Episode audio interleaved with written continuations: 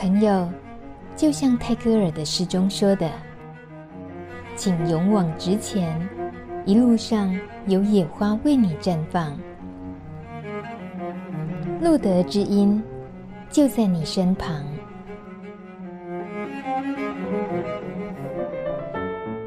Hello，大家好，欢迎收听路德之音，我是大米。大家知道江湖中有一本牙医治疗 HIV 感染者的秘籍，叫做《HIV 感染者的口腔照护指南》吗？它是 NGO 组织艾滋感染者权益促进会出版的，以电子书的形式公开在网络上。这一本指南的作者是由三位牙医师，他们为自己取名为 “Hi Doctor V” 团队，代表着看 HIV 感染者的牙医师以及了解 HIV 的牙医师，也期待有一天 HIV 感染者能够不用在乎感染者身份，轻松地和牙医师打招呼。能够完成这本指南，要感谢所有在过程中给予指导的医疗工作者，包含马奎主任、洪建清医师、王信仪委员、庄平理事长、柯乃莹教授、顾文伟医师、王建全医师、黄帝各管师与江盈轩各管师。这绝对是口腔医护工作者的最佳工具书，而今天大米要把它变成有声书，而且是精简版的。其实全本的内容也不会太多啦，很适合拨个小空档把它读完。我们把电子书连结放在这集节目资讯栏里，欢迎大家看一看，掌握知识，发挥影响力。在谈指南之前，我想分享一位资深牙医师的心路历程。他是台北市立联合医院口腔医疗科马奎医师。他为这本指南写的推荐序，或许也说中了你我的心事。一九八三年从医学院毕业时，完全没听过艾滋病是个什么疾病，一些资讯全来自媒体，只知道这是一个不治之症，很容易传染。而且跟同性恋有关。一九八六年，台湾出现了第一例本土个案。那时我在中国医药大学，总觉得自己没那么倒霉，该不会碰到吧？二零零五年，台北市立医院合并，三年后，口腔医疗部陈部长要我去昆明院区开设友善门诊，服务艾滋的病友。一开始我真的怕得要死。除了全套的防护衣、面罩外，手套都戴两层。当然要赶快找寻有关 HIV 的知识文件，详细阅读。可每当我更了解这只病毒，反而越来越安心，心中的恐惧也渐渐的移除。迄今，我已经在昆明院区待了十三个年头，跟病友们也成为好友。每当他们问起我能在哪里看牙的时候，就很揪心。每每遇到从桃园以南来的患者，就更痛心。艾滋感染者权益促进会很用心地将病友、牙医师及牙科助理遇到的问题汇编成 HIV 感染者的口腔照护指南，以问答的方式详细说明病友如何就诊，牙医师及助理如何面对感染者，感染者用过器械消毒及一些针扎意外事件的处理。做了简洁详细的说明，为了方便大家阅读，在手册起始又加入了导读。针对感染者是否合适某些牙科手术，牙医师心中的疑问也在附录中做了详细说明。有了这本手册，希望牙医师都能够更了解 HIV，进而解除心中那块阴影，而感染者也可以无挂碍地去处理自己的口腔疾病。不必千里迢迢、费尽周章的去寻找友善医师。谨致马奎。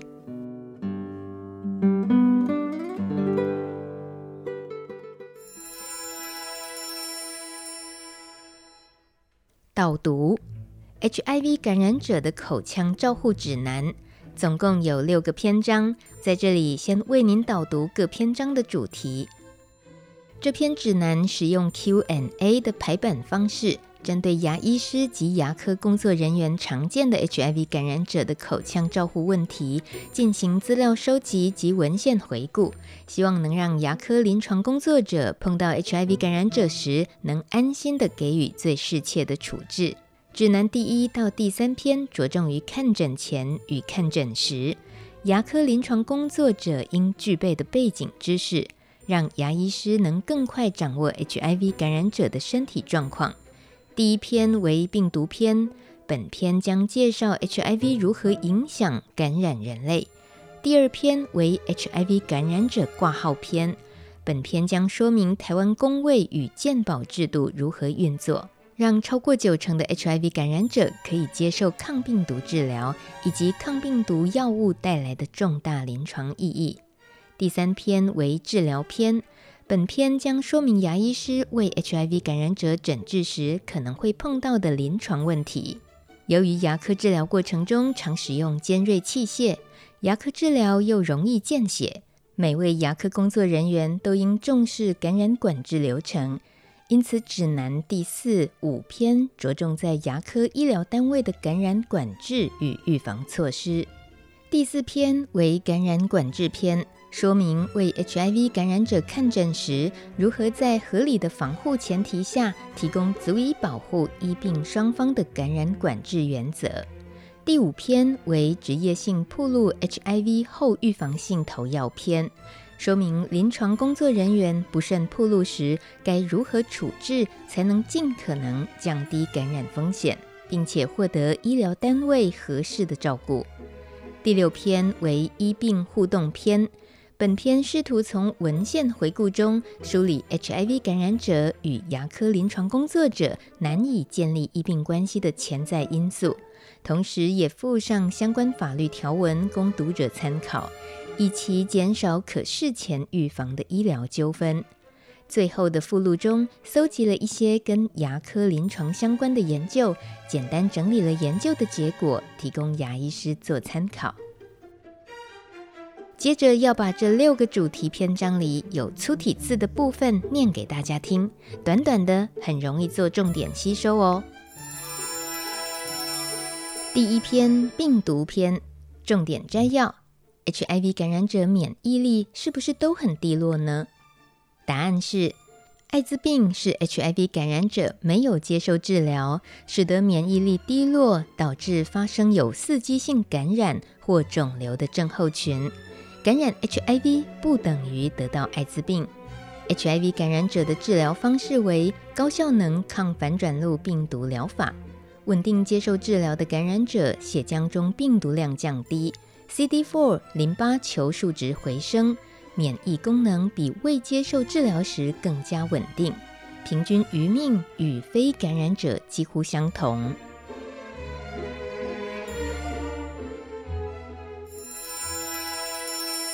第二篇 HIV 感染者挂号篇，重点一：当患者表示自己持有黄卡，有时陪伴者不知道病患的感染身份。柜台或诊间也可能是开放空间，因此病患不一定会在挂号时直接说自己是 HIV 感染者，而医师在询问时更需注意周围环境与病患隐私。有些病患会以 H 作为感染者的简称。除此之外，由于卫生福利部疾病管制署有补助部分艾滋医疗费用，同时考量到感染者的就诊隐私与便利性。符合资格的确诊者皆有发放全国医疗服务卡作为身份证明，有时以全国医疗卡或以黄卡来简称。所以，只要是确诊且经过通报的 HIV 感染者，就会持有黄卡。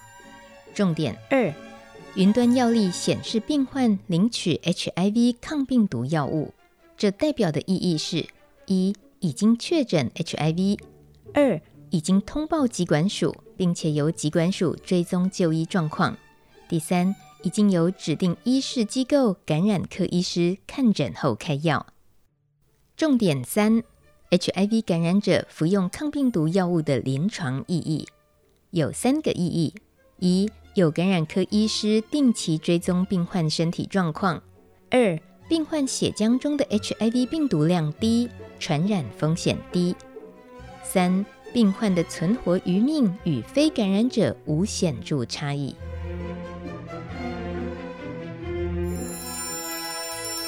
第三篇治疗篇，重点一：如何知道 HIV 感染者的身体与服药状况呢？一、可以询问感染者平日是否有按时服药，最近一次抽血检验的时间、病毒量、CD4 淋巴球数量等。二、可以从服药顺从性评估感染者 HIV 病毒量控制情况，但无标准方式，而且个体差异大。第三，有按时回诊的感染者，最近一次抽血检验的时间应该落在过去三到六个月内。重点二，感染者可以进行牙科治疗吗？如何评估？一、HIV 感染者并无改变牙科治疗处置的必要。二、当出现嗜中性白血球缺乏症或血小板减少症时，建议会诊感染科医师或调整牙科治疗。重点三：感染者的 CD4 如何解读？一、多数感染者在服药后，CD4 淋巴球数值皆可提升到正常值五百到一千五之间。二、即使 CD4 淋巴球数值低于两百。若病患有规律服药并控制病毒量，仍可进行牙科治疗。三、刚开始或尚未开始接受抗病毒疗程的感染者，CD4 淋巴球数值可能低于两百。虽然可进行牙科处置，但若无紧急治疗的必要，也可与病患讨论是否于稳定接受抗病毒治疗、免疫重建后再进行牙科治疗。重点四。感染者需要预防性抗生素吗？一、不论 CD4 淋巴球数值多低，感染者皆不需常规使用预防性抗生素。二、有嗜中性白血球缺乏症或在感染科医师建议下，才需要使用预防性抗生素。重点五：牙科用药会不会影响抗病毒药物？一、牙科常用的麻药、止痛药、抗生素或局部使用类固醇，均不会影响抗病毒药物的疗效。二、若提供胃药或其他含有镁、铝、钙、铁及锌等二价金属离子的药物或食品，可请病患咨询各管师及感染科医师。重点六：感染者会出现的口腔症状有哪些？一、台湾多数 HIV 感染者已经接受抗病毒药物治疗，临床上少见口腔真菌或病毒感染。二、未确诊 HIV 或未接受抗病毒药物治疗的感染者，有口腔症状的比例高。牙医师若看到与 HIV 感染有高度关联的病变，可建议病患接受 HIV 检验。三、部分患者因为 HIV 感染或长期使用抗病毒药物，造成唾液分泌减少，而有因口干造成的龋齿风险。重点七：与 HIV 感染有高度关联的病变，在这本电子书中都有详细的资料搭配图片，可以参考哦。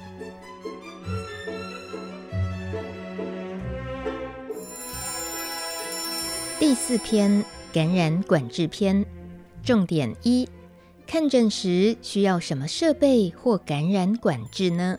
答案是使用标准防护措施就可以防范牙科院所发生 HIV 传染事件。而关于标准防护措施，请参考卫福部牙科感染管制措施指引和正信中所写牙科院所感染管制措施指引手册即可。重点二：使用于 HIV 感染者的器械如何消毒？答案很简单：一、根据现有指引，确实进行灭菌与消毒，就可杀死 HIV；二、目前没有证据显示环境或物品会传播病毒。重点三：HIV 会不会借由飞沫传染？答案是：HIV 不会借由飞沫微粒传染。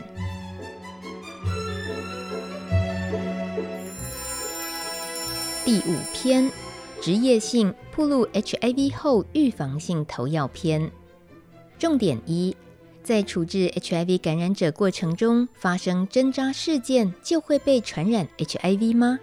答案是，发生针扎或暴露事件，被传染 HIV 的几率不高，且可透过 OPEP 大幅降低风险。重点二：针扎或暴露到艾滋病毒该怎么处理？一、因执行植物暴露 HIV 后预防性投药，简称 OPEP，为预先使用抗反转录病毒药物，阻绝 HIV 感染细胞后的复制，达到疾病预防的效果。二、越早开始越好，必须在暴露后七十二小时内开始服用 OPEP，最好于二十四小时内就开始，并依照医嘱完成二十八天的疗程。三、暴露事件应视为紧急医疗事件，把握每分每秒尽快使用 OPEP 的机会。四、可上疾管署网站查询艾滋指定医事机构，或拨打一九二二专线咨询。若无感染科门诊，则由急诊先开药，三天的预防用药，之后转回感染科评估、调整及追踪。重点三：病患是不是感染者会影响我使用 OPEP 吗？答案是，不论病患是否已知为感染者。暴露事件发生后，均需要检查及评估是否服用 OPEP。重点四：针扎或暴露后要追踪多久？暴露事件发生后，也会同时追踪是否被传染其他经血、体液或各类分泌物传播之疾病，包含 C 肝病毒。目前 C 肝病毒感染已有口服药物可治疗，且可由健保给付。重点五：台湾的 OPEP 是自费项目吗？一、OPEP 费用由疾管署全额补助，牙医师、牙科助理或在牙科场所工作之人员都能申请。二、确定服用 OPEP 后，药物费用会先由暴露者自行负担，后续再进行补助申请流程。重点六：感染 HIV 能继续执业吗？一、感染 HIV 之医事人员，在控制良好与定期回诊的状况下，仍旧可以执业，且不需向医疗机构或病患揭露感染状态。二、医疗机构不得要求所属医事人员进行艾滋病毒检验及提交检验结果。第六篇医病互动篇，重点一。HIV 感染者为何不主动告知牙科团队自身的病史呢？HIV 的污名让感染者无法顺利接受牙科照护，污名也是感染者不愿主动告知牙科团队自己病况的压力来源。HIV 的污名使感染者担心，在告知他人自身的感染病史后，会遭受批评或拒绝。英国的研究发现，大约有三分之一的感染者认为，告知牙科团队自身病况后，没有感受到牙科团队的支持，甚至比没有主动告知病况的感染者更容易有差别对待、延后疗程与感受到被拒诊的情况。也有感染者表示，牙医师得知自己是 HIV 感染者后，立刻询问自己是否为同志，而感到被标签化。感染者除了不知道坦诚自己得到 HIV 后，牙科团队会如何反应，也担心牙科团队无法维护病人隐私。例如，在牙科柜台这类开放空间中说明自己的病况，会让某些感染者非常不安，并且认为说出自己患有 HIV 后，会影响在场非感染者病患在同诊所接受治疗的意愿。除此之外，感染者也会自我污名化。从直性研究可以发现，有些感染者觉得自己得到 HIV 是诅咒或惩罚，因此极力避免在公开场合被提及。牙科团队对于 HIV 的歧视会影响感染者的看诊经验。一份美国研究在访问六十位 HIV 感染者过往看牙经验时，有百分之四十五的受访者表示曾经遭受牙科团队的批评与歧视。另外一个研究则统计，有百分之十五感受到牙科团队给予差别待遇。常见的差别待遇行为包括医疗团队戴上双层手套及口罩，以及约诊被安排到最后一个时段。或明显感受到牙医师看诊时的担忧和不知道自己接下来能否继续约诊的焦虑。也有感染者表示，自己对于每次就诊前告知医疗团队自己是 HIV 感染者，告知后却又遭受差别待遇，感到疲惫。对 HIV 的歧视，也让同时患有糖尿病的感染者只选择性的告知牙医师自己有糖尿病，并隐瞒 HIV 病史。原因是受访者认为牙医师不会因为糖尿病而给予差别待遇。而被转介到专门提供 HIV 感染者服务的医疗院所，的确让部分感染者可以安心接受治疗，但对于无法前往指定院所的感染者来说，却因此失去在一般院所接受治疗的权利。除了担心被牙科团队拒诊或差别对待，使部分感染者选择不主动告知病况，也有感染者是因为牙医师未主动询问，或觉得牙医师不需要知道等因素而未主动告知。重点二：医疗工作者的保密义务。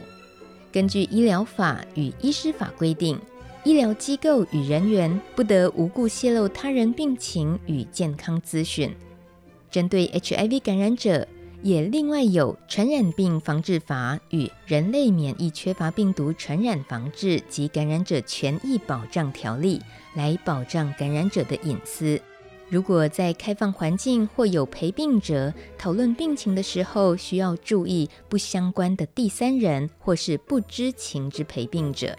此外，病患理应可以选择病情的告知对象，例如，有些感染者希望只有提供照护的牙医师知悉病史。如同上一题的说明，有时在填写出诊单时或柜台的环境与对象，让病患不易开口。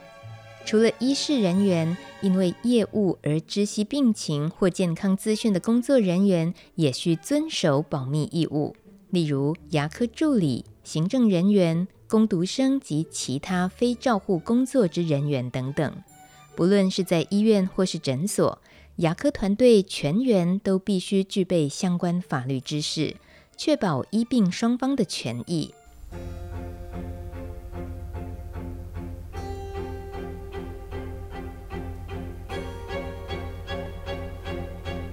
这一本 HIV 感染者的口腔照护指南有声书简要的重点整理，大米就大致上为大家朗读到这边。最后，想跟大家分享这本指南的幕后推手——艾滋感染者权益促进会，他们在结语所分享的一段话：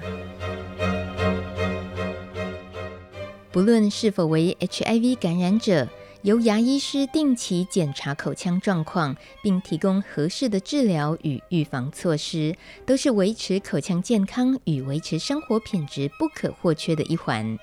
牙医师不论在诊治何种病患，皆建议至少遵从疾管署颁布的牙科感染管制措施指引中的标准防护措施，以降低各种疾病传染风险。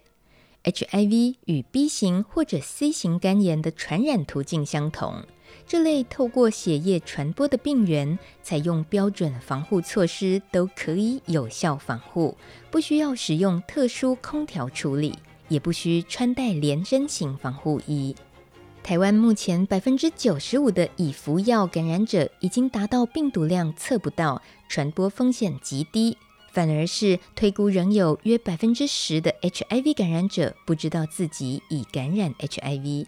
这些未接受医疗照护的感染者，难以单从外观辨认，体内病毒量可能很高，免疫力不一定稳定，健保卡或云端药历却不会有任何标示。牙医团队必须落实感染管制，才能确保医病双方的安全。除此之外，未接受抗病毒治疗的 HIV 感染者有很高的比例会出现口腔症状。牙医师若于看诊时发现异常，可建议患者前往指定医疗院所接受筛检。如果读者们对于这本指南的内容有任何疑义，或是手边有资料认为应当增编收录，都欢迎写 email 给全促会。让台湾的口腔医疗环境更加进步与完善。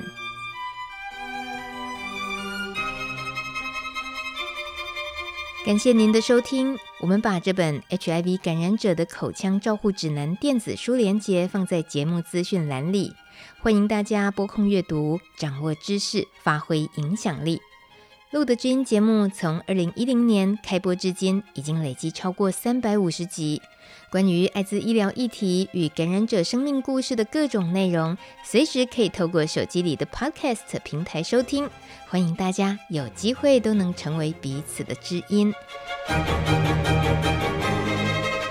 本期节目内容由路德协会与艾滋感染者权益促进会合作制播。谢谢你的收听，下次见喽，拜拜。